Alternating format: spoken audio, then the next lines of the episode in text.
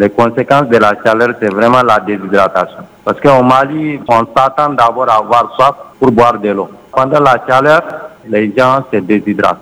Pourquoi, pour éviter la déshydratation, il faut suffisamment boire beaucoup d'eau. Et tout ce qui peut entraîner de la déshydratation aussi, comme le sport autre, il faut l'éviter pendant ce temps, ça serait encore mieux. Bon, pour les enfants, la déshydratation, elle est très sévère parce que ça peut même euh, mettre en danger le pronostic vital de l'enfant. C'est pourquoi l'enfant, chaque fois, il faut le faire boire de l'eau. Quand il voit l'enfant pleurer la nuit, il refuse même la, la tête, il faut penser à le faire boire de l'eau. Particulièrement eh, les enfants de plus de six mois.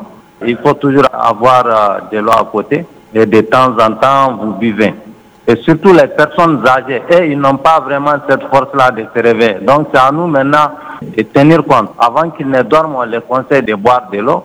Au réveil aussi, il n'a qu'à boire de l'eau. Donc tout dépend de la quantité d'eau aussi qu'il habille euh, pendant les 24 heures. Si toute la journée, on les conseille de boire de l'eau, donc euh, ça veut dire que la nuit, il peut tranquillement dormir.